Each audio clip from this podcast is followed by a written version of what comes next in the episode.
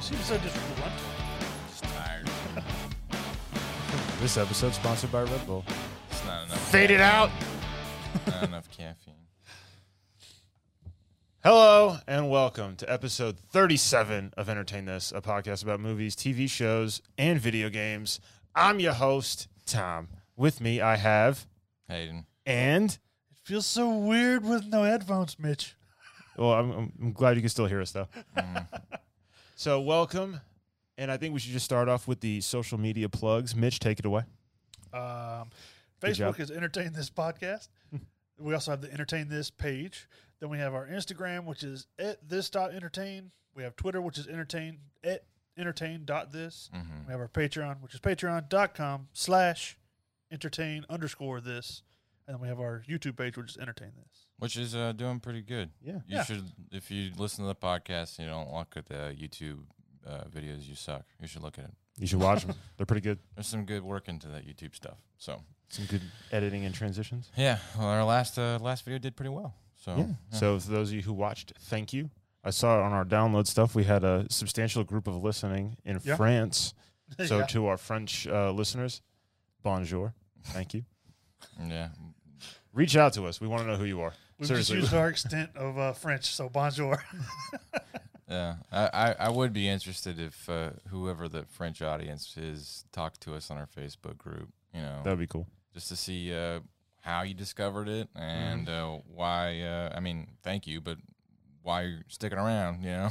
If you- yeah, if we you want to li- learn. if you listen on the podcast or on the Facebook or, or you know sorry, if you listen on the podcast or YouTube, the uh, little symbol like Mm-hmm. the Mm-hmm. our little picture is the same for the uh, Facebook group. So There you go. if you want to look us up, you can find it that way. Just type in entertain this exclamation point, not the evil entertain this with the ellipses. Yeah, we don't like those people. No, th- that's not a real podcast. They're a So- sham. So Yeah, let's what- just jump into the punishment review you've all been waiting for because I got punished for like what the fifth time. Movie's called Faithful Findings. We couldn't. Find. So, like, I requested Double Down last time, but apparently, this is the elusive movie of the internet. The creator of this film has tried to, like, destroy all forms of e- existing copies of this film. Um, so, I deferred to Faithful Findings, which I hear is exactly the same as Double Down. I just spent 16 bucks with a little bit more to of a watch this movie. budget. So, yeah. Uh, Probably costs more than let's how much talk. did to make. Let's talk first about the creator of these amazing pieces. of Neil- cinema. Breen, Neil Breen. architect, real estate agent, filmmaker, Yes. a man who looks like he's impersonating somebody he's never met. He's got a bad case of the dead eye actor thing where he just, you don't really know Bad wh- hair. what expression he has. He's just like, you know, His facial Bill. expression is the same in every scene, regardless of what's happening. Bill. People over at a barbecue, his friend killed himself, Yeah. intimate with a woman, walking down the street, you know, Yeah, fighting violence. somebody. yeah, It's the same freaking facial I expression. can't believe you committed suicide, Bill. Bill, you Oh. committed suicide. I can't believe you committed suicide. I cannot believe you committed suicide. Flashbacks. I How am I can't get gonna you out help of you this from one. That's it. I can't Bill. help you out of this one. I think he wanted. To, I think he wanted to establish that he'd committed suicide. Yeah. yeah. I mean, Even it's though we no, Oh, he obvious. didn't. He- he's just like rubbing the blood all over his face for no reason. So reading up about this dude and watching you know clips from the other movies because I tried to watch a couple clips from Double Down, and the first clip I get to is him holding a flip phone and holding three other flip phones in his hand, and he's like, "I'm calling all of you simultaneously via conference call." It's like, what? do you- no, Yeah. budget, stop it. budget conference call. Be quiet and listen. I'm calling all of you simultaneously by way of conference call. With technology from like 1999. We we've actually reached out to Neil Breen um, in hopes that he would be uh, he would honor us with a, An a- interview. an interview, a, a, a guest phone call because we've done that before with other guests. Mm-hmm. We- We've done a Bluetooth phone call uh, thing for one of our podcasts. No such luck on that yet. Well, you know, We're holding it- it- out. Maybe he's gonna watch this episode and see what he thinks before uh, he he calls us. You know what? You will never Neil Breen, answer. After this episode, he's not going to call us. please, pl- please just grace us because we we honestly we want to know your thought process and If there was one. and how you came to, to, d you know releasing these films. How you did this, you know? I- So please, And if, why. if you don't mind, just just give us a call, Neil. We want to talk to you about your amazing cinema. So, So, talking about amazing cinema, Fateful Findings. Mm. In fact, every single one of his movies seems like it's filmed in like a turn-based style, Mm-hmm. where you see each person's reaction, regardless of how long it's been since the actual like incident they're reacting to happened. right, It's just like one. All right, now your turn. All right, now this guy. All right, him over there. All right, that's the scene. He- Keep going. He doesn't really do a good job of editing his cuts. So like you can tell when he puts in all the different camera cuts into the movie. He you know, typically people like slate everybody settles, the director goes action, you wait a beat or two, and then people start giving dialogue, you know, and then when you cut it, you cut right before the dialogue. That way you have quick flowing conversations to the camera. His is just like action, wait a beat or two, people start talking, but he leaves those beats in. So, you know, people are like, you know, what's that over there? And then you cut to the other guy. He's like, I don't know. And, and, you And can it just uh, cuts to tell- another person and just goes, "Huh? Yeah. I don't know." And It's just really awkward, slow. It's pausing very painful to dialogue. watch. It's almost like people have to remember the lines before they deliver it, you know, kind of thing. So They're still reading the cue card off screen. per- maybe They are because you could see people's eyes like just wander off for a second and then cut back. It's like, oh, there's, there's legit a shot of a dude just like trying to remember, s- like trying to like nudge some dude it's to give like, his like, line. that's your cue. You yeah. so uh, I I didn't watch the movie. I, I did a lot of research into Neil Breen because need to watch this movie. It's like Samurai Cop. You know, you're just like That was how- a recommended suggestion. How did with the movie? Yeah, eh, like how did this happen? How did this movie come to be? You know, and Why? he's gonna be like the Tommy Wiseau of today. He's gonna he's just gonna like people are gonna be so fascinated with his movies because uh you know they're low budget. He calls himself a low budget producer. That's implying that money was involved. Mm. Um, He won't disclose his budget.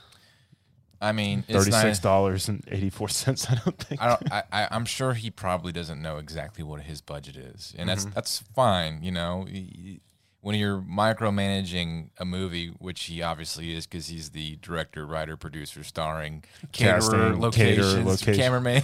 like it even, it even says like at the end of the credits or you go through it's like directed by neil breen filmed by neil breen edited by neil breen starring neil breen location neil breen yeah. lighting none you know, his budget was what it cost for gas money and mortgage. yeah it was just That's his, the we- it was budget. just his monthly bills Mortgage mainly because nine tenths of the movie is filmed in his own house. yeah pretty Or much backyard. pretty much or like just some easy location where you probably don't have to ask him if you could film there Yeah, and you can tell that he only feeds his people hot dogs. that's why they just have this look on their face of just uh. Yeah, every barbecue is just hot dogs. there was hot dogs there was a barbecue scene there was uh, there was also chicken oh, hey, there you go. uh, there was also chi- which the drunk guy knocked over Oh. which i So don't much know for the if was- chicken. that was an accident or if they incorporated that into the scene That's funny. well, you can tell like Double Down because I, I watched a brief synopsis of it, and the, from what I understand, the majority of the movie is his Double Down is his first movie. He takes a camera into the desert and just films himself doing weird stuff, and um, that's mainly the entire movie. You know, I think he actually has a little bit more of a crew of some sort in Fateful Findings. So I don't know. We're talking so much about th- this movie, we haven't talked about what it actually is. So Tom, in thirty seconds, can you give us the plot, the fateful findings? I don't know. I'm not gonna lie. So I'll just, I'm just gonna. ru- None of you were gonna watch this, and if me telling you the whole plot, I mean, I'm giving you a leg up on the game because you might actually g- get a better grasp of what the hell's going on than I did watching it. So the movie starts. It's like I guess him is a little kid and this girl, and they're just frolicking through the woods. Uh, Hang on, it actually opens with stock footage of like a skyscraper and like you know some clouds going by really fast, Yeah. and that's it. And it's like faithful findings woo, and stock music, and then it's them running through the woods. They go, they find a mushroom. The mushroom turns into a box. They open it. He takes this like it looks like a giant like black like D and D dice that doesn't have spots or, or numbers or anything on there. And like I guess that's the fateful finding. But somehow this gives him magical powers that you don't see ever in the movie, Yeah. except like a little bit after that. So he finds the rock, and it's implied that this is you know many years ago. Right. But the kid has like one of those bands on. It has like the battery whatever in it. I you know don't what I'm talking know. about like like the Fit band thing. I'm sure somebody Fitbit. watching. Yeah, Um, it's not even a Fitbit, but he's got like a brand new G Shock. It's like, eh, this wasn't filmed in the past. It's like that's a 2018 Lexus Yeah. or something. And like you know, the kid moves away. He grows up, becomes Neil Breen, unfortunately. and then like he's talking to his wife. He's like leaving an office building. He's got a suit on, and he gets hit by a Rolls Royce. Yeah, but, But, like, the scene, like- Oh. describe how he gets hit by it. Okay, so he's walking. He's talking on the phone to his wife. She's talking to him. He says nothing. Right. He's just walking and smiling while he's on the phone. It's a one way conversation. She's just talking to him, and he's showing his mouth doesn't move. you don't hear any voiceover. You don't hear him talking. And he walks across the street and he turns and looks, and the Rolls Royce hits him. But it looks like they cut him out of the scene, held it there. And when the Rolls Royce just drove by, they moved it with it and launched him out. You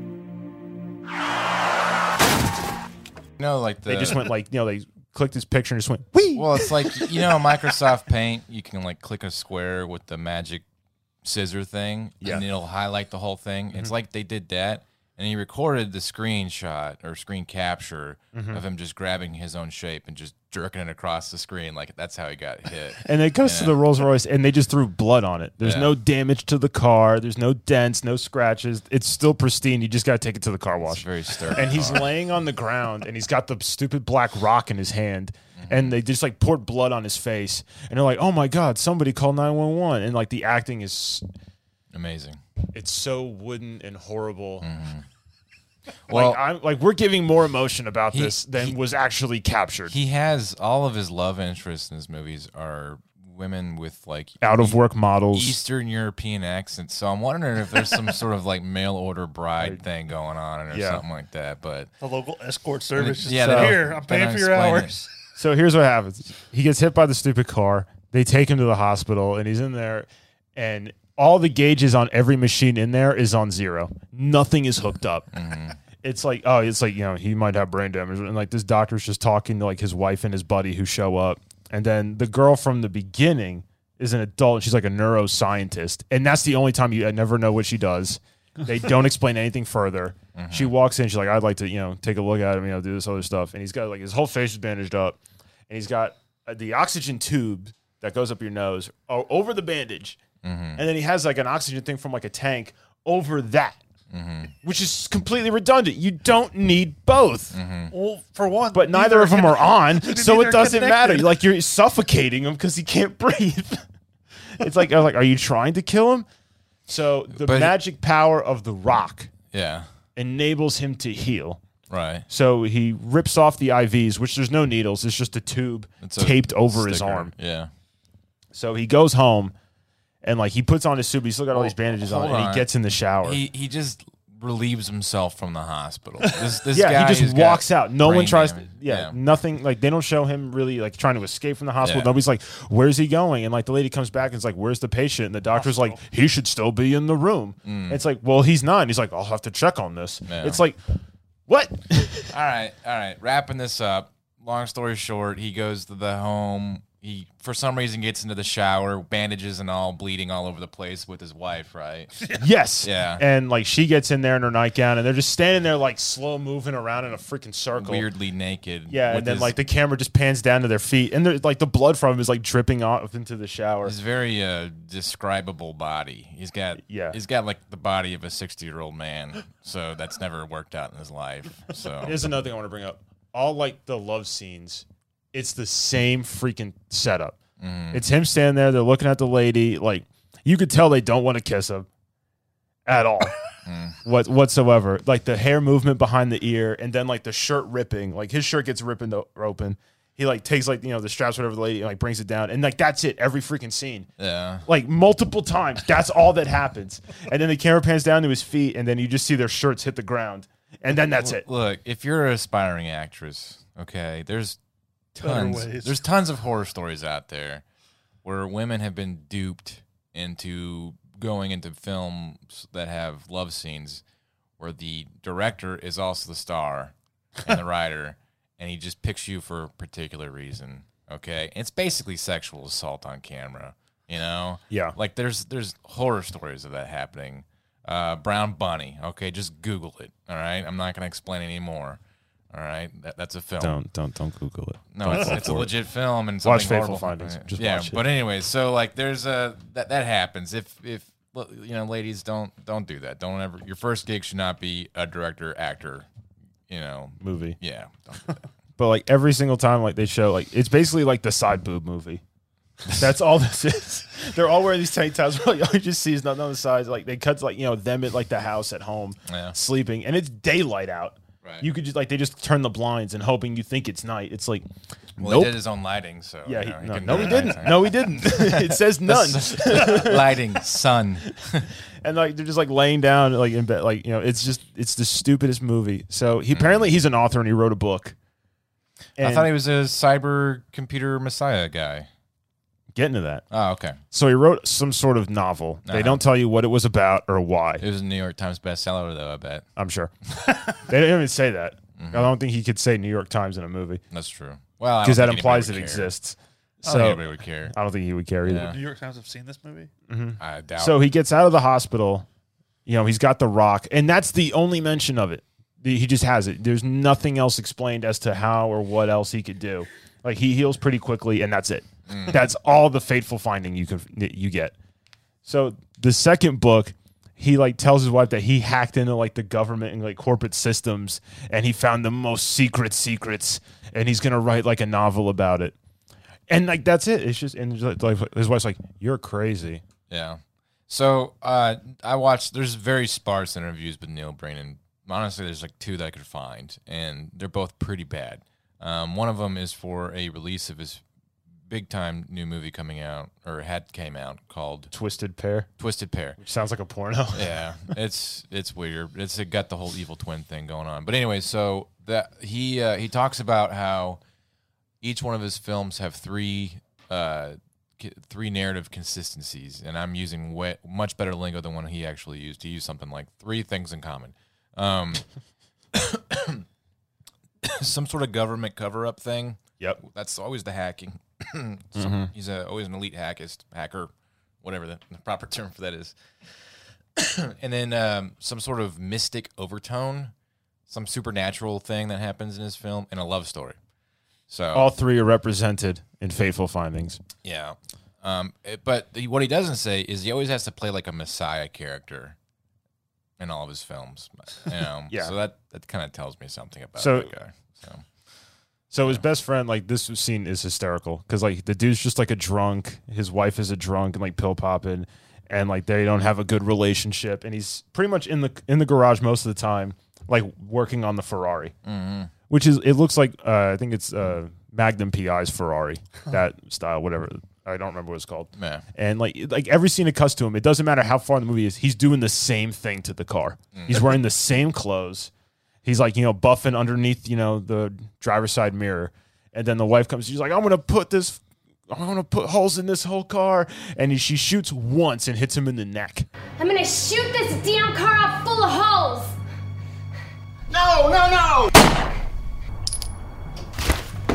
And he drops, he's like, "Ah," and his the daughter comes up and she's like, Oh my god, and she like grabs the mom, she's like, You killed him. You did this. You killed him. And then it cuts to her like reacting emotionally, trying to go to her dad. Dad! No! Allie! Dad! Don't go in there! Don't look! yeah. Like everything is shot like out of freaking sequence. Because It's like his wife, almost- uh, this scene, I love this one. His wife ODs, Yeah. and like the one of the shots is you know she's got like the glass of like I'm guessing it, they think it's wine, even though it's crystal clear, it's water. And she's taking a bunch of pills, and she's like laying on the bed, and then does like the hand fall, and like the glass tips over on the bed and just spills out. Rosebud. Rosebud. and you're just like, all right, that's it. She's dead. Cuts to Neil Breen with the blonde girl, Uh-huh. who he conned into being in this film, who's the Yeah. girl from the beginning when he was a kid, and they're getting together. Uh-huh. And then it cuts back to his wife. The w- no wine has been spilled. She's holding it in her hand still, and she's still alive. Yeah. What? And then they, like that's it. Like you don't go back to it. Like that's just at the end of her character. And she and he shows up and he's like, "Oh my god, Emily, no, uh, you did this." It's almost like what? you like he he gets the camera rolling and he just starts talking the actors through The scene. their their expressions like okay and now he's dead no you're sad show sadness yeah a little bit more sad okay, Not that n- sad. not that sad you know You don't care that much. you can see their faces like and then just like overreacting and then coming back Mm-hmm. and you're just like what is going on why is this person having like a brain aneurysm on camera you know but So, secret government people, yeah as in the dude who like plays him, is like the guy who I guess like was like the boom grip for this whole thing. yeah Like he's you know wearing like a black hoodie, he's got black sunglasses on, a black ski mask, and like he like goes and um abducts Mm-hmm. the blonde chick. So and he drops a note conveniently saying, "Take the girl to this address." yeah we could talk about this movie for the whole Freaking Uh, Time. show. But- either way, it is the worst movie ever. Neil Breen filmed it as if he'd never seen a movie in his life, and someone described Well- the concept of one to him over the phone. Here, here's my problem with Neil Breen is that whenever anybody asks him a question about what what was this about or what's going on in his in his movie, he says something to the effect of like it's the audience's decision, which is a very like it's a cop out. yeah, it's a cop out. Bull. it's He bull doesn't know what crap. his budgets are. You know, anybody who questions him creatively, he gets defensive about, and uh, so he like legitimately takes this very serious. Like this is high quality cinema as far as he's concerned. not.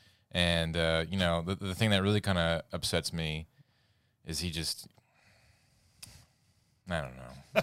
It's I, y- I don't know. he, he he he like when people for instance ask him what are your inspirations he says you know oh i've always been inspired by film ever since i was a child okay specifically who inspires you i don't believe in mainstream hollywood i don't believe in you know he just has all these douchey hipster answers to and you're just like i this guy's gotta be a joke he's satirizing something i can't get he's it the only one in on the joke. you know but but like you, you you hear him talking you hear him trying to explain away why his films are so bad Mm-hmm. and you're thinking okay he's on the spectrum or something Something. something's there Yeah, he's, get it. he's something. you know There's something afoot.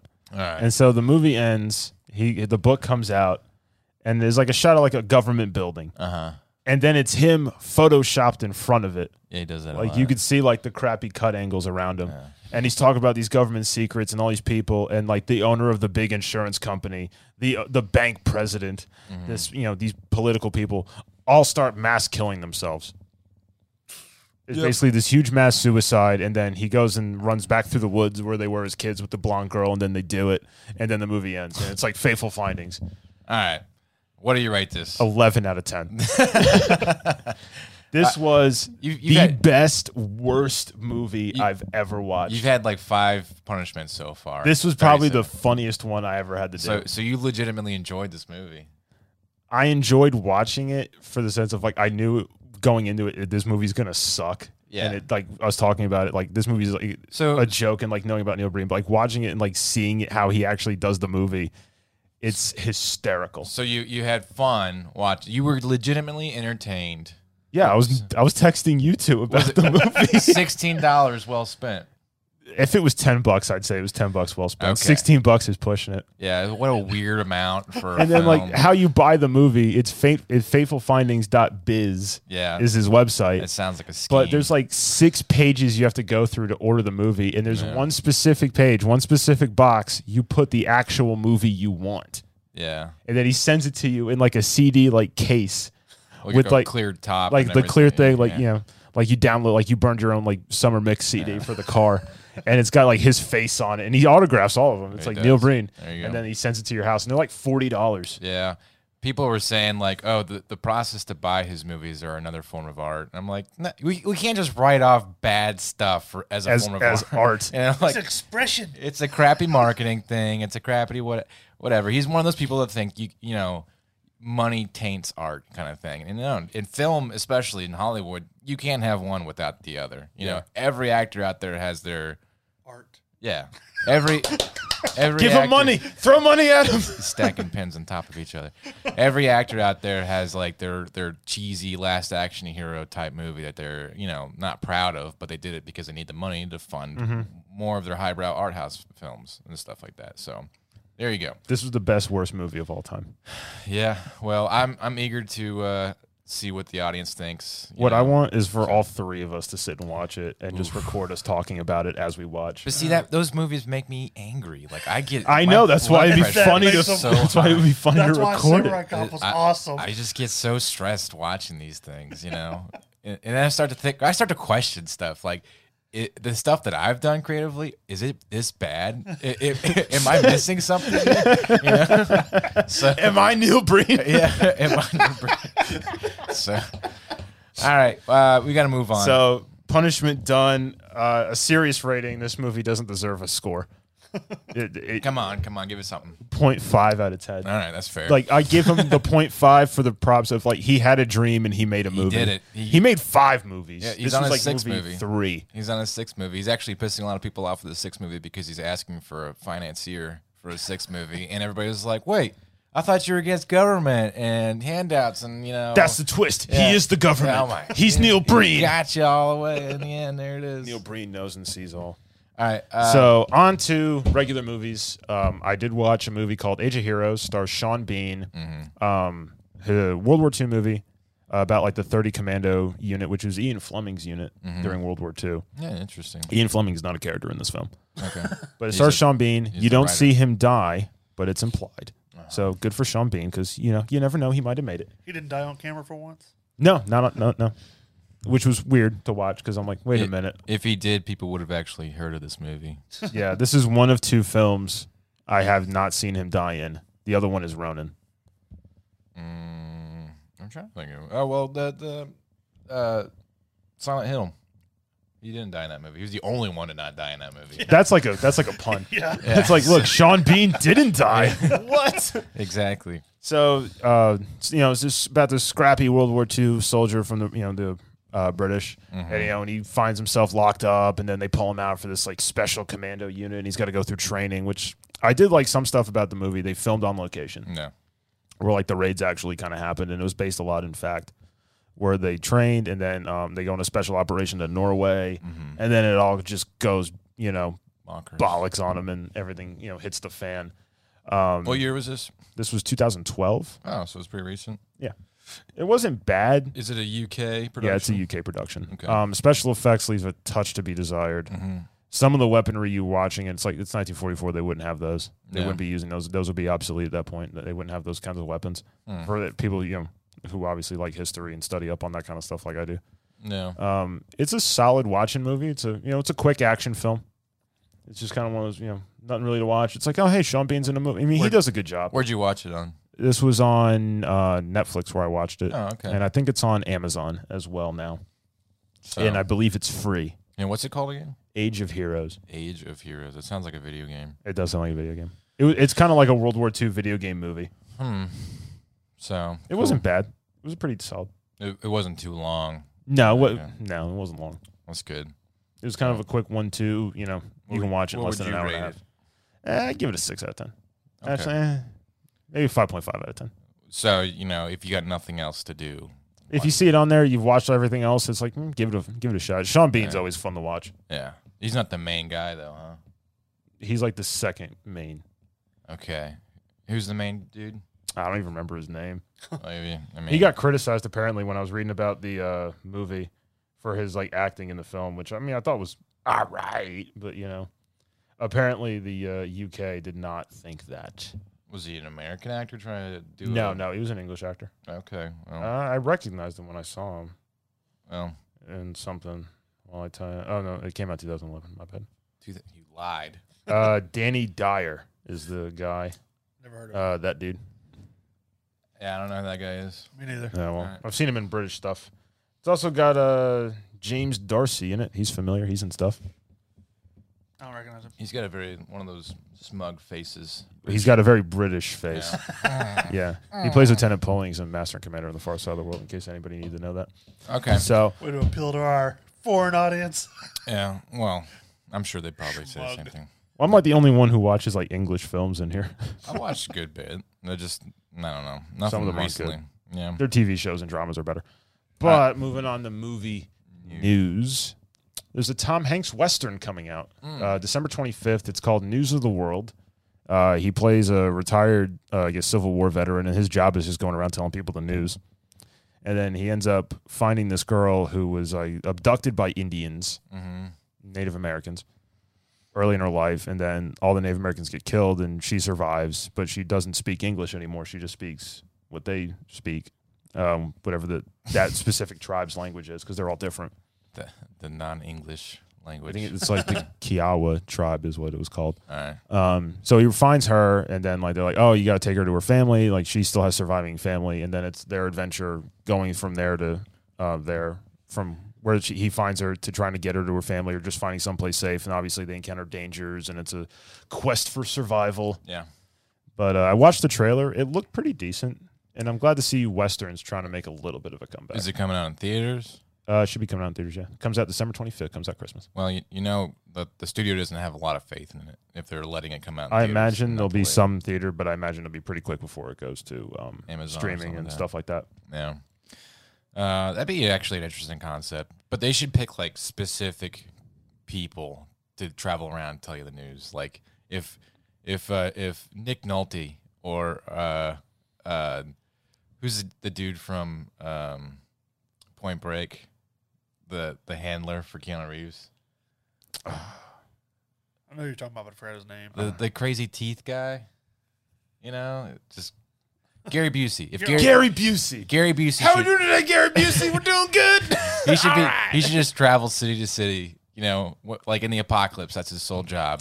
Because Because he would survive somehow. just go around and tell you the, the goings on in the world. Cockroach is taking over again over I in just chewing on Chicago. a rat. you just go crazy. like the rat's alive. It's just screaming at his buddy. Now I would want Christopher Walken doing it. Oh, yeah, And like he Christopher- has like everything written on a piece of paper and just looks at it and just goes, nah, it's not important. just like glosses the over most. president's dead now. And he, like you know glosses over everything and he's like oh yeah i made friends with a bird like that he's like all right and he just gets on a horse and goes somewhere else Yeah, that, that's how the news should be told every time.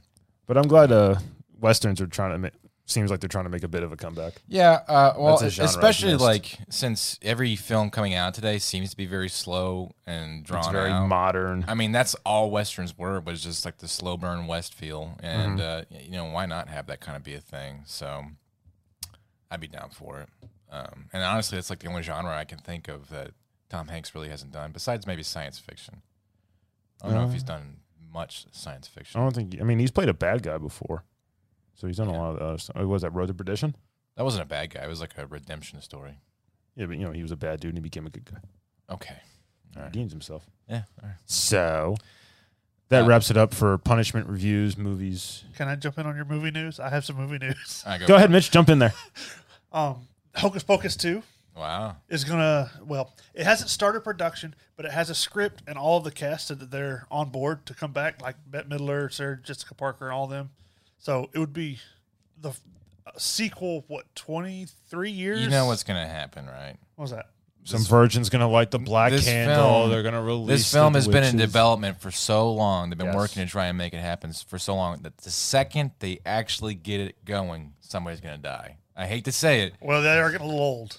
it's, it's somebody's gonna die, and they're gonna be like, ah, It's not gonna be They Sarah found- Jessica Parker. She's part horse. They live a long time. They, they have finally gotten all of them on board to, to do it. They've got a script. All they're waiting is for Disney to hit the little green light for the production, and it would be a Disney Plus t- uh, movie that they're you know. maybe for next year. It seems like Possibly, every yeah. year they're like, next Halloween is Hocus Did they get Pocus the 2." uh, Yeah. the cat to come back? Uh-huh. the animatronic cat? Yeah. And then also, uh, Free Guy comes out December 11th. Oh yeah, on Free what? guy. Uh, no, it'll be in theaters. Nobody goes to Theaters. the theaters anymore. I do. It's dangerous out there. I go to theater. coughing and stuff. You can't- Yeah. It's not safe. All right, so you can watch it on December 11th, but December 15th it'll be on Amazon Prime. So. Well, Oh, probably, but, Much. Pretty much. but it's still coming out in theaters. Yeah. All Just right. so you know. All right, cool. So, who had TV shows? This guy. I do. I do. Mitch, take it away. What'd you watch? Well, um, I didn't watch it recently, but I have seen the all ten seasons all the way through twice. A big, Okay, so a you- big town. Smallville. Oh, Smallville. Smallville. the longest running superhero s- s- uh, Superman TV show. Dang it. That's a very specific goal. That Like, might be the feat longest running superhero TV show. Yeah, it might be the longest running of that too. But there has, starring this person. there has been three Starring different Superman that guy. incarnations before this one. yeah. Yeah. So, um, it debuted in 2001, ran through 2011. On its debut, it had 8.4 million viewers. Um, you know, as it got to the season finale, it got down to 3.2 million for the finale. Yeah. But it was over 10 years and there was a lot of changes in it, but it was still good. the Mm-hmm. the the early 2000s was a was an interesting time for TV because there was only just a couple of channels in comparison To what you have Yeah. now. today. You don't. know? We didn't have Netflix and streaming and all this nonsense. I mean, some people like I remember people talking about TV. You know, like they watched shows they didn't like just because everybody else was watching them and there was nothing else to watch. Like, Mm-hmm. man, yeah, all that episode is dumb. Uh, This whole season's stupid. I hate this show. They're still talking about it. Like, like The Walking Dead. After season three, people still kept watching it because there was nothing else to watch. You know, Mm-hmm. and then and then finally, like Walking Dead's rate uh, ratings. have what am I tanked. supposed to watch Sunday night at nine? So, But- you know, Just a little consensus, or not consensus, just a little uh, plot. The uh, Smallville is about uh, S- Superman as he's growing up. It starts, it shows like how he arrived, you know, as a little kid in the first episode, and then it moves on probably with- it was within about 10 minutes in the first episode to it basically his ninth grade and up, you know, from when he becomes a teenager. right. and it's it's just his life on how he became the person that he was, developing his personality, his you know learning how to use his powers. Lear- he's actually learning that he's getting his powers. It's almost like you know he's going through puberty. And he, Yeah. he, learns Superhero puberty. That, he learns that he has like heat vision. Like one episode, he learns he has heat vision because he's he's in the school and the AC is like busted, so they're all just sitting there in class just watching, and then they're having a sex ed like they're having a sex ed. Uh, presentation, but they have this like really good looking uh I guess substitute teacher. Nice. She And that's ends when he gets X-ray vision. up- Yep. and then Good he for you, realizes Clark. what it is. Like his dad's trying to explain to him like what what was happening when you first realized you had this power? And he goes, um, it's a little uncomfortable. Yeah. I don't, I don't want to talk about it. And then his dad kind of realizes he steps away, he goes, I'll just leave you to it. Yeah. All right, I'm gonna close the door and I'm gonna, I'm gonna do some loud things downstairs so I can't hear what you're about to do. But I mean, if you're one of those that it has to follow exactly like the comics, you're not probably going to like it. But it is uh, just a cool story, just to see his transition. Because in the final episode, it's like I said, it's it's going on its 20 year anniversary from its debut next year. The final episode is when he actually becomes Superman, and you know the whole series. You know, he doesn't put on the suit or whatever, but it's just his transition from going from you know little geeky high school kid all the way through up becoming a reporter for Metropolis. That seems like the world's longest tease. Like you're watching, like I can't think of Ten it. years of a show waiting to see him be Yeah. Superman. and it's the end of the episode of the final uh, season. You know that you see him become Superman, and it goes to black. but it, it's this journey there. It's you know you, you're meeting all these other characters. I, I want I want it. I don't want the journey. mean, even Just in, get to the good part. even in the comics, he doesn't become Superman till he's in his twenties. Okay, Yeah. Like you know, he, he goes to Metropolis. He become you know he he does all this stuff in secret in the comics Yeah. until he decides to become Superman. So it, I mean, it kind of follows. It just it expands on it a lot more. yeah, I don't know. they uh it, it started out like you know because it was 2001 the cgi wasn't you know up to par but they did the best with what they had and uh they they averaged around 100 million a season for their their budget which equaled out to about 4.5 million per episode Dang, But, that's uh, actually a lot yeah. it, it for CW too. well, yeah, it, it won a lot of uh, awards. It's Like it won several best cinematography awards for like Yeah. the Saturn Awards and all these other you know different ACP or whatever you know whatever they call them awards. Uh, it had a lot of uh, a lot of the actors got like best actress or actor for newcomer, breakout, and all that kind of stuff as long as it went along too. Which, you know, what are they doing right now? Um, well, you know, Tom Welling was on uh the uh, Lucifer show for a couple of seasons. He was a uh, Kane, which I thought you'd watch Lucifer. You did, No. I watched Lucifer. you did, okay. Yeah. But uh, he was on there for a little bit. Uh, Michael Rosenbaum, he's been in some smaller movies. He's trying to more direct movies now. He has his own podcast. Unfortunately, like I listened to his podcast, and unfortunately, he uh, he found out he has skin cancer within the last month or so. Oh, it's horrible. Uh, the girl that played Lana Lang, which was Kristen Cruick, she's been in some s- other small roles, roles and TV shows. Rolls. Yeah, roles. Trolls. Uh, Allison Mack, she's probably going to be in jail for a little while. yeah, there's that thing. that what Nixon or whatever scandal. She was she wrangled child prostitutes. Yeah, it's, it's pretty much essentially like the Epstein kind of whatever. stuff. Yeah. No, it was stupid.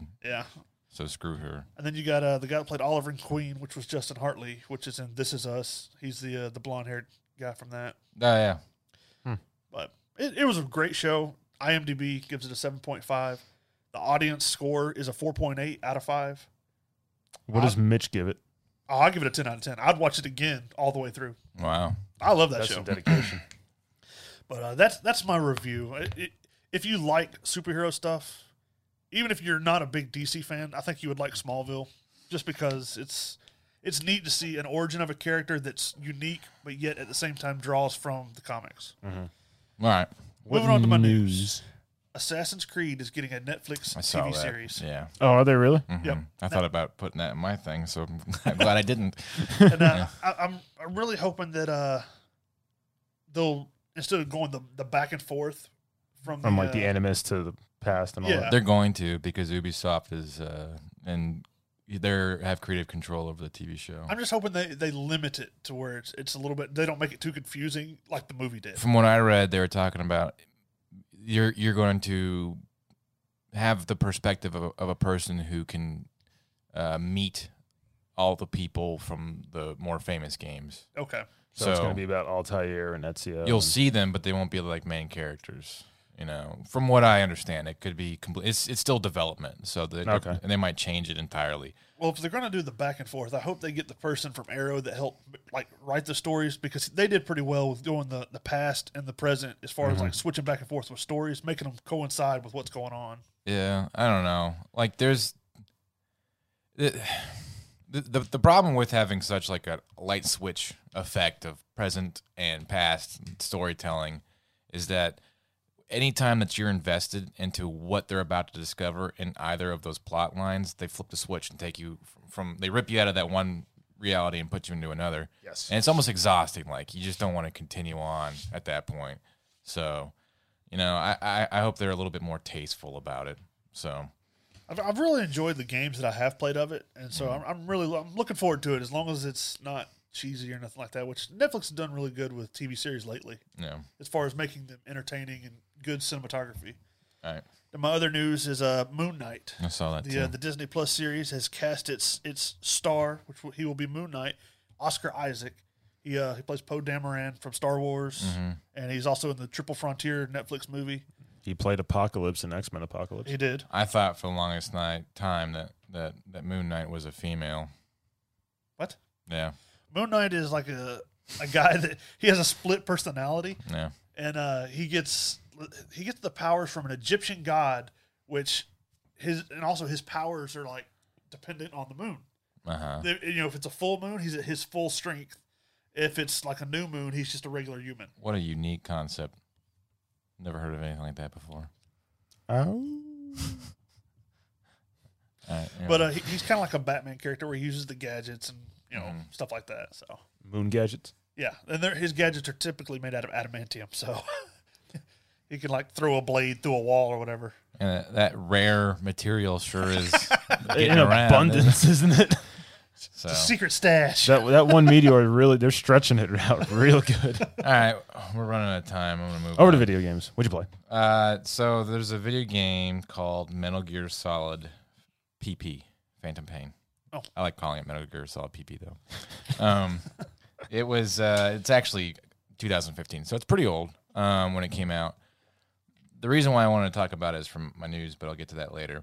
Um, the game was so big they actually broke it up into a prologue for twenty dollars, and then the actual release of the game a year later, Phantom Pain, for the typical sixty bucks um, the prologue you could probably get about 30 40 hours of gameplay out of it maybe phantom pain you can get hundreds of hours out of it so it was it was an interesting way to market a game to l- put out a, like a kind of a teaser of it and then the big you know because all it did was just the the ground zeros was what the prologue was called and it, it essentially just introduced you to the, to the gameplay mechanics in a very like controlled method so the, by the time you got to Phantom Pain, it was just you know balls to the wall. Let's go do this kind of thing. So uh, it was it was a lot of fun.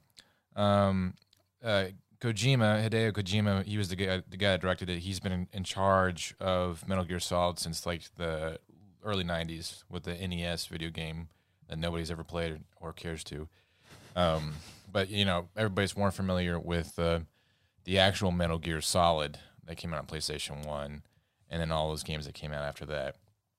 Um, but five is very particularly interesting because um, Konami, which was Kojima's parent company that, that controlled his, uh, I think it was called um, Fox, Gray Fox was his original game company. It was the one, one that did uh, Foxhound. Foxhound was his original company that did uh, the, the Metal Gear Solid games. Yeah, Gray Fox with the ninja. Yeah, I they, he Yeah. well, Foxhound is also like a Avengers type thing. Oh. From, yeah, but anyways, so uh, he uh, they they had kind of a loose leash on how he could develop his video games, and uh, they allowed him for Metal Gear Solid Five just to do whatever he wanted. Um, but it was pretty much without reason. So like he delayed the game for years. He d- d- he d- developed this idea to do a prologue thing that Konami was obviously uncomfortable with, and he went way over budget reportedly.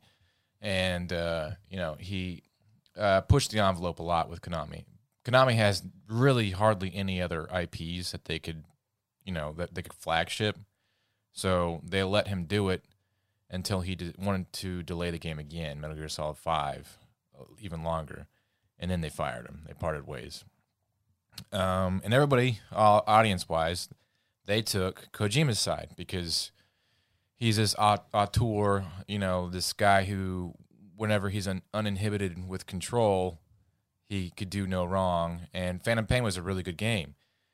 Interestingly enough, probably the weakest part of the of the game was the ending, um, which is what Kojima wanted to expand on for and delay the game for. Um, you know, but E-, Konami just said no. We got to finish this game, and uh, when they parted ways, you know, obviously the ending was the one that suffered the most. so, Konami has nothing.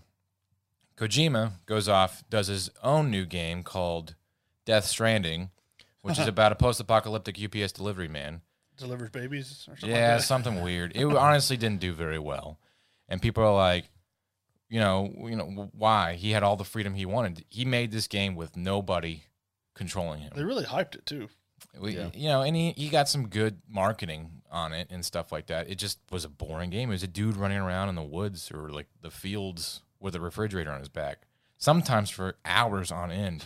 like you don't do anything, you just run. And it was it was really boring. Featuring Daryl from Walking Dead. Yeah, Norman Reedus. But um, so people are like, "Whoa, why was this game so bad?" You know, um, and I think it's because, kind of going back to the Neil Breen thing, you know, if you have too much creative control, you just let your crazy fantasies take Ah. off, and you go off into a weird direction that nobody understands. okay? here. But if you have a studio, which is supposed to be the bad guy, the studio is always the bad guy, but they need to be because that's where the money is. You got to find the secret so they all commit mass suicide. So the studio, their job is to inhibit, make sure that you don't go too crazy. You got to cut them off at the legs, you know. You got to make sure that they're not being too stupid. And uh, Kojima didn't have that, so I think that's why his game tanked. And now that Konami doesn't have anybody, doesn't have this think tank powerhouse to pump out quality content, so they're going to tank. So I bet you, uh, my news is is that Kojima's got a new game coming out, and he's he's casting. He's got all this stuff and bells and whistles that he wants to put into it. Um, all you know is is that it's a big deal in Japan right now. Um, some people are thinking it's a Death Stranding sequel. We'll see. Stranding death. Yeah. Um, if this game tanks, then Konami or Ko- Kojima will not have enough money to probably continue on his franchising, his his, his new uh, co- game company. And then Konami, who- who made a Metal Gear Solid game somehow after Kojima left, which did horrible, they don't have much going for them right now. So I'm thinking that either the two will die off independently, or like uh, some terrible weird marriage, they have to exist together, and they'll eventually come back. So who knows? That's that's my prediction. Is in ten years there'll be another Metal Gear game. It'll be amazing because it'll have all this, you know, hurt for your art, stress and, and struggle for the, the perfect game in, Mm-hmm. in history that, that that has happened. And you know, honestly, if you ain't struggling to make a good quality product, then you're not doing it right. So there you go. That's my video game stuff. All right, take it. Oh, away. you didn't make a fart noise. No. We, all, we all did it. Oh. Good. There you go. All right. So for our list, we didn't obviously post this one on Facebook. And since this is this will be coming out in November, right? Yeah. Yeah. Yeah. We're doing our top 10 Star Wars moments. In in uh, in prep preparation of what? Well, The Mandalorian which comes out the 30th Yeah, on Disney Plus. you know, So three days ago. Uh, all of our Yes. top ten Star Wars moments don't include anything from The Mandalorian. Well, yeah, all these are from the movies. okay, go. All right, so Star Wars esque. so we each picked 3 and then there was one that we all pretty much agreed on to round out the 10. Mm-hmm. So I'll go with um Mitch, I'll talk about your 3 here first Okay. and we'll go up. Uh your 3 was Anakin versus Obi-Wan. Yes. Vader Like the the at the, the season- fight at the end of Revenge yeah, of the Sith. Mm-hmm. episode three. Yeah. Great great fight scene. Honestly, that part of the trilogy made up for pretty much all the trilogy. Mm-hmm. Like the first two movies were first movie was horrible. The second movie was pretty bleh, but the third movie at the very end, that was like some of the most best you know filmmaking. I think so. I thought that was like the the most intricate and more fun to watch lightsaber battles of the entire. It is. Well, not only this the saber battle, but like the, the outcome of Anakin and like just seeing like the Yeah. Mm-hmm. tragedy and all that really played out. It was really good storytelling. Well, then you and McGregor did really good with the the emotion. Same with uh Hayden Christian. Hayden Christian with the, with the emotion that he, they're showing at the end. Yeah, Mm-hmm. it, it, they didn't make it about Anakin being the chosen one, but more or less, Ewan McGregor saw him as a brother, and you know their relationship. Yeah. You know, It's now and- gone. Yeah, that was the only kind of like uh, connecting point between the prequel trilogy and this in this in the original trilogy because we already knew what was going to happen in the future. Mm-hmm. But the only thing that we didn't really understand completely was the relationship. How did between- he? Yeah. How did they? How did he go from one to the other? Well, Anakin's relation and Obi Wan's relationship, we didn't really understand how um, intimate, Yeah. for but lack of better words, it was. So Definitely a great fight scene. Mm-hmm. Um, Vader telling Luke that he's his father. Yeah, you, you still see like uh, stuff on YouTube with like Little, kids, watch it and Yeah. they're like, and they like look at their dad like, is that true?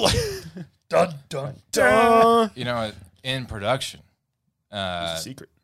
the Lucas had the guy who does the the body of uh, Vader. David Prowse. Yeah, when he because he delivers a line from the script, so the actors have something to react to. It's not James Earl Jones, obviously. It's that guy.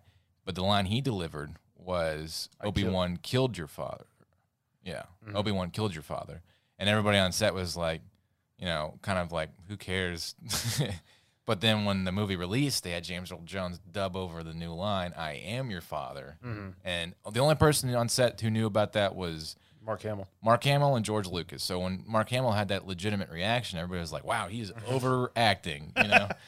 But when they saw it in the movie, they made sense. So Which you know, technically, Obi Wan did kill his father. Like he killed what used to be Anakin to where it became Darth Vader. So technically, it I think at wasn't a lie. that point, I think that, that at that point he was already Vader. Anakin was gone. pretty much when he started killing children, That, that that's where it all went right down the drain. the younglings. Because I think somebody's like the split personality like disorder test. Because I think there's like ten bo- cri- criteria, and like s- like s- psychologists like watched Star Wars and analyzed Darth Vader and Anakin and just went he meets nine out of ten. Wow. It's like and you need like five to be classified with it. So he definitely hits all the marks. There you go. Um, probably the biggest plot twist I remember in my life. Up there. What's uh? What's the next one? Mitch's other one was the uh, lightsaber battle between Darth Maul, Obi Wan, and Qui Gon. Yes. Which that That was- Darth Maul was like one of the coolest bad guys that didn't get to talk. he did talk. Yeah, he he does talk said. in the Very, family. very Him rare. and Sidious talk to each other. Yeah, very. He has one line, Yeah. I think. Yeah, and it's not even Ray Park who does like all the stunt stuff. It's uh, Peter Serafinowicz. Something. What does he say? Something like uh. Like at last we shall reveal ourselves to the Jedi. Yeah, yeah. What is I bidding my master? Yeah, something like that. It's the Skywalker disaster. Was that Star Wars rap? Remember that? something like that. We I remember Death like Star. seeing that in We the got movies Death in like 1999, and like the, you know the elevator opens and Darth Maul's just standing there. It's like that would have been a perfect moment for all of those Naboo people to just blast them, just right there. It's like shoot him, bah, bah, bah, bah. It's like ah, got him. Man, that could have been dangerous. Yeah, somebody could have died. And then But if just they leave. if they follow what he's actually able to do in canon and stories, Oh, yeah, it, he wouldn't- it wouldn't. wouldn't have worked. Yeah, and then like he does like you know they and like the whole like setup like they're all standing there. It's like a Wild West, and then you know say- they taken off the robe, and it's like ooh things are about to get serious. You and they- say in canon and in stories, but Darth Maul was first conceived for the movie. Yes, I know, but I'm saying the stuff that they've made canon from like the novels and stuff, That's kind of silly though. It's like it's like you know saying, I don't know that. Uh, okay, George, uh, uh, Mark Hamill's character, uh, Luke Skywalker, he he can you know do all sorts of crazy stuff, you know, after the movie came out, you know, but during the movie time, that, that doesn't make any sense. Like, Well, yeah, Yeah. for Mark Hamill, he was learning how to do all of it. Yeah. During the movies. no, Here's what I'll say about like legends and canon, like the expanded universe, the original stuff before Right. Disney bought Star Wars. They did a better job of like you know describing plots and powers and things like that and how things happened sure, but than you- Disney has been doing now, calling it canon. But you can't say, you know, when the movie came out, okay, and and the credits roll, you understand these characters, and then you have a book, and the book's like, but these characters can also do all this other crazy stuff, you know. It the original intellectual property was the movie, and for you to expand on that in any other format, even if it's a book, and I get it, the book's more intelligent, it's written word and whatnot, all right, but the movie came first. So the movie, in my opinion, is the final say so on what a character can. The and can't movie do. came first, you say. Well, let's talk about Hayden's top three. Speaking of things coming first, Han shot first. I mean, yeah. Uh, uh, the original one is so cool because Han's not a good guy, No, he's a scoundrel. Yeah. he's a scruffy looking nerf herder. and he shoots that dude. It was awesome. Blows Greedo's brains out right there at the Instead bar. of the, the crappy, you know, uh, Re-edited version. re-edited one where they, like they just like CG, digitally like, go, "Wee." digitally move Han's head. It's like he moves at like Mach three Yeah. to dodge a blaster bolt that blasts him. It's like It's very important to George Lucas that people understand that Han Solo is somewhat of a good guy, you know, and I just didn't like that. I like the idea that he was a bad guy who eventually grew good intentions, you know. Yes. And Harrison Ford's, you know, strong opinion is that he doesn't care. Any time anybody asks him about it, he like blows a gasket. I don't know. I don't care. leave me alone, When are they gonna pay me more? You know.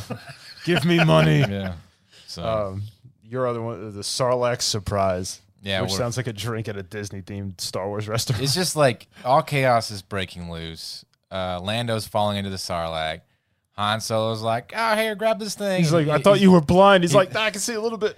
He's blind. Chewie's ho- dangling him. You know, Boba Fett. There's Boba Boba, Fett. Fett's flying around. Yeah, Luke's he's cutting he's, people he's like down an with a he's like an lightsaber. he's like an old man who's wandered into traffic. He should be freaking out, but he just doesn't care. You know, And he's just so chill and just like not caring about it. You know, that's like, man, I wish I could be as calm as Han Solo in every situation that I'm in. So The universe renowned bounty hunter Yeah. beaten by an accidental hit to the back. back That's of right. his jetpack and launches him into a ship, and then he falls into the Sarlacc. pit. Oh, Ah! this is a stupid scream. Ugh, they ruined Boba Fett with that. Yeah, Yeah. And then your other one, anytime Han Solo says, "Never tell me the odds," that's right. He could be. He could have like star destroyers against him and a stupid little Millennium Falcon. and C-3PO freaking out. The odds of us surviving are one. if point zero zero zero zero, it, it is just like never tell me the odds, Yeah. and he'll blow everything up. He'll win because he says that line. Never That's tell what me the odds. prefaces it. It's like That's his like activating shield plot armor. His you know? rabbit's foot that he's holding. Yeah, never tell me the odds. See, if he said that before his son stabbed him in the chest with a lightsaber, he would have lived somehow. Yeah, he would have pulled out his own lightsaber. Yeah, that's and right. went, Joke's on you. I'm a Jedi. So I just he's like the coolest guy, you know. He- I- and he doesn't have force. He doesn't have any of this. He's the mess. only guy in Star Wars who didn't want to be there. Like, he's just Exact- bothered with all of this. It's like he just Exactly. wanted to go around with his buddy. He gets the girl. He does, he doesn't. He defeats his bad guy the second he meets him. His bad guy is Boba Fett. Boba Fett. As soon as he breaks free from the ice cryogenic thing, Mm-hmm. kills Boba Fett. You know, and, it, and and he doesn't. He's not even so. He's not even bothered by Jabba the Hutt to the point where he lets his girlfriend kill Jabba the Hutt. it's like, go ahead, do that. Take care of that for me. yeah. So While you I know, look at you in Han your Solo bikini. has the that has the his own force. It's just Yeah. called It- luck. it's, it's called the solo. It is. He's, The he's the solo, coolest yeah. guy. He has the Han. yeah, and they did him dirty with that movie. I'm sorry, Han. They did. I just like his interview where Conan, like before The Force Awakens came out, Conan's like, I have a thousand dollars in cash. Tell me something about this new Star Wars movie. and he just takes the money, counts it, puts it in his suit jacket, and just goes, I hear they're making another one. Yeah. I mean, Harrison Ford is essentially Han Solo. He just doesn't care. He does it. He's just like, Give me money. Yeah, when he got uh, casted for that role, uh, they didn't even like uh, Lucas wasn't even considering him. He was having because uh, Harrison Ford was a carpenter, And Yeah, so and he like didn't wanna- he did American Graffiti with, Yeah. uh, and that's how he he knew Lucas knew that Harrison Ford w- worked wood or whatever. So he had him come over to like fix like a fire mantle or something like that. And he's having like uh, mustache guy, what's his name, Tom Selleck, read lines That's for for Indiana yeah Jones. for well yeah I think he did for Han Solo too. Uh, he had him read lines, and um, or no, no, he had somebody reading lines for uh, Luke Skywalker, and so he needed somebody to read opposite of Luke Skywalker to Han Solo. So he was like, "Hey, Harrison, just gonna hear me read these lines," and he does it. He's just he just like sure drops his tools, walks in there. He's all s- scruffy ner- looking nerf herder, and he, he reads the lines. Knocks it out of the park, and he's just like, "Damn, all right, that's him." so, yeah, pretty much like Lucas is like, I didn't want to be like that guy who just cast the same people in all of my movies. He's like, and I had because he had Harrison Ford like helping him like you know go through like people like reading as Han Solo, and he's like, the more I watched him read the lines, I was just like, damn it, it's him. yeah. So, on that's to- pretty awesome. my 3 Mm-hmm. Uh, Luke beating Vader in Return of the Jedi. Specifically, the bit where like you know they fight, and then like Luke's hiding from him, and Vader just starts taunting him, and then finally he's like, you know, you know, if you won't come to the dark side, he's like maybe your sister will, and he just like sc- he just like screams Darth, and just starts swinging at him wildly, and like the music starts building and elevating, and John Williams did an amazing job and then like and then he's like beating down Darth Vader and he cuts off Vader's hand and he like looks down at his own mechanical hand and realizes what's going on. He's like, "Oh my god, I'm becoming him." Yeah. And then everybody he defeats the Emperor, and then they're all sad. They're like, "Oh, look at you, my real eyes." Yeah, and they have their little sad moment. I Mm-hmm. was just, that's kind of like, eh, they could have done better with that. It felt like they were all very clashing against each other, and then they're like, "No." At, at the very end here, we're we're, we're going to be best good friends. You know, as Mm-hmm. Well, I mean, you see like the conflicts with Vader where like Vader's still kind of trying to kill He him. kills a school full of children. I'm I just know. saying, like at that point, You I don't don't just think he get has to- anything left. You don't get to just go, "All right, I'm a good guy now." It's like, "All Yeah. right, you done effed up a lot though." Yeah, Oh, like like- if you read like the comic book stuff that Marvel put out about him that's considered canon, it's like Vader is a dick. Yeah. He is an evil evil man. but but like that's why like uh, the ending for uh, Revenge of the Sith I think is even better than uh, Return of the Jedi, because like it seemed more natural that he just descended to a point of no return, and then all of a sudden, at Return of the Jedi, he has a return. So I just like the fact that in the original trilogy, whenever Luke Skywalker was up top on like a platform or whatever, Vader's you like, know, I'm not falling for this again. He throws his lightsaber. "Oh, well, Vader, Vader tells him, you know, Obi Wan's taught you well, and then they kind of incorporated that. Yeah. into It's the like, original- I have the high ground. You're I don't know if it was Obi-Wan. intentional or not, but it was funny. Yeah. And Vader's just like, I'm not falling for this shit twice. There's a lightsaber at him. It's like, get down from there. We're not doing this. Um, I'm still your father. You're grounded. What's the next one? Uh, the rebels when they attack the first Death Star. That whole flight sequence where they're you know flying through and then they start you know they're all, all From, their from attack. episode one, This Yeah. is Red Five coming in. What does he say? Red Five standing by. Red Where Five they're all this checking is in. Big Red. This is Red Bull. Yeah. yeah. Doesn't Wedge die? No. I feel like he dies in every Star Wars movie. I, I- like every time I see like why is that guy back in this movie? Then he dies. I'm like He's never died. You're just I'm pretty making crap sure. up. No, he died in uh, the light, the latest one. He died in um, I didn't watch that. the the crappy one. I didn't watch any. Uh, after the Last Jedi, I couldn't watch. Their they finished the And he hasn't seen Rise the, of the Skywalker. end of the Star Wars. Let me tell you how it ends. According to No, I read the plot synopsis and I just was like, that's stupid. yeah, Um, my other one was Anakin fighting Obi Wan. I thought that was like the, the one of the coolest lightsaber fights ever of all time. that's what. he said. Especially because like all this build, I know that was one we had overlapping, You didn't, but all the I'm going to talk about just one thing Oh, okay. about it briefly Okay, though. okay. The build up of watching, you know, the original trilogy, the lightsaber fights, and then going back to before, you know, when the Jedi was kind Wow, of that- at their missing. top. Uh, We're just they're just like, "Wah, wah, wah, wah," they're like spinning batons for no reason. it's like I can do it too. Bow. I could spin mine faster. No, you can't. but like showing like the level of skill like they all once possessed. yeah, Yeah. Well, then what happened? Like tha- that's one thing that does kind of like make the original trilogy hard to watch. Is it looks like they just two dudes with sticks just like swapping at each other. Like Yeah. "Man, no, no. Because I mean, people try to equate like you know how come Vader wasn't going like crazy against Obi Wan. It's like, well, last time him and Obi Wan fought, Obi Wan cut off his arm and both of his legs.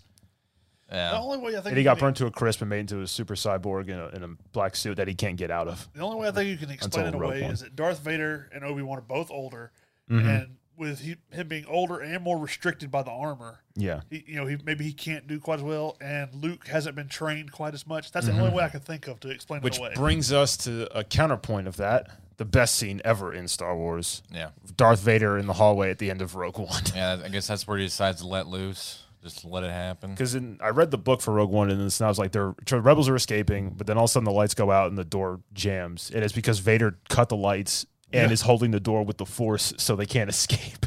and all the rebels are just like, "Oh dear And God!" it's like because I remember like watching it in theaters, and like the theater applauded. It's like yeah. that's the bad guy killing good guys, and everybody's like, "Yes, Those people, yes!" those people are literally trying to like run for their lives. They're, and he's just cutting them down like and they're just like frozen in terror because like like you can see like they turn around because you hear the breathing Yeah. and like you just see like the little lights on the suit come on and like all of a sudden this lightsaber ignites and they're just like shit yeah, I wonder if uh, if if Lucas like was ha- would be happy with that. Like people applauding that his villain was so cool. and everybody's like yes Darth Vader for the win Like they're literally running for their lives, and they sacrifice themselves to give the Death Star plans off. You know, and people are just like, "Wow, he's so cool, killing all those poor innocent people."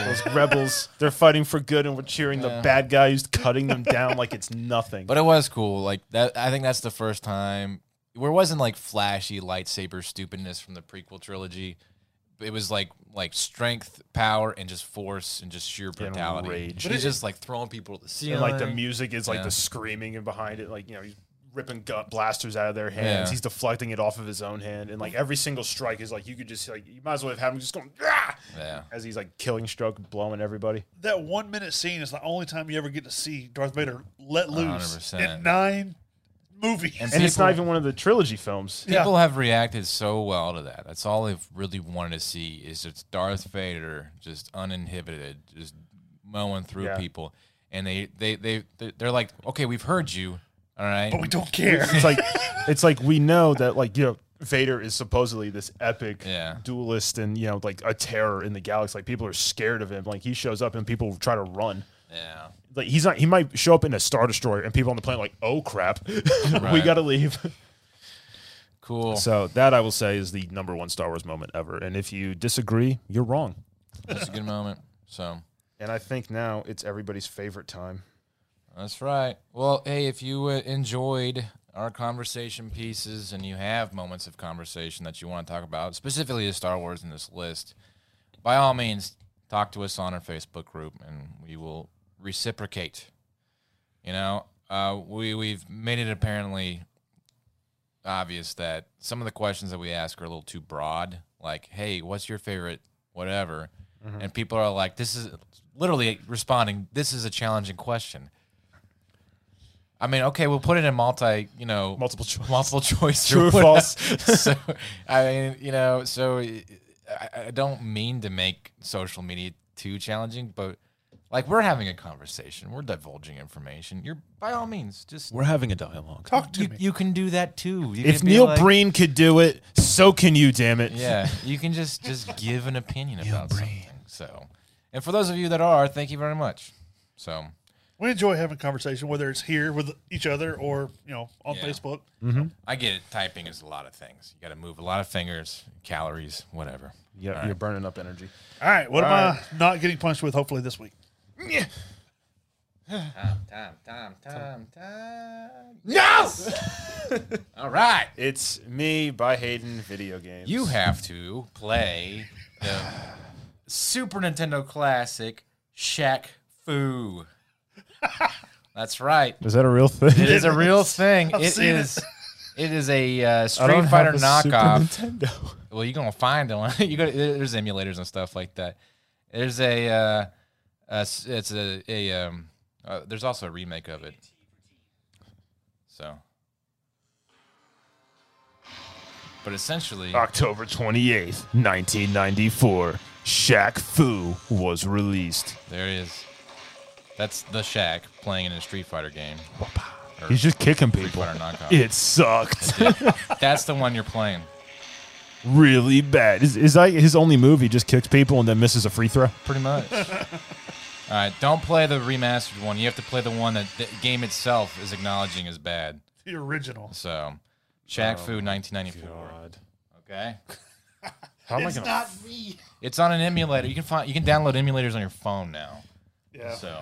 I played it- Nintendo games that way. Yeah, it's super easy, and, and I'm pretty sure like nobody would care that you're stealing that game. Shaq would probably pay you money. So, He's like, Yeah. you're playing it. congratulations. So there you go. I'm looking forward to. T- hey, you've got two in a row now. Oh my! Wow, the it's- stars are aligning. it's the sign of the apocalypse. Yeah, uh, my dad called it out on social media. He says you're gonna get five in a row now. So, all I have some, I have some words for your dad. right. Well, so anyway, bye from Mitch. and Hayden, and bye get back. from Tom.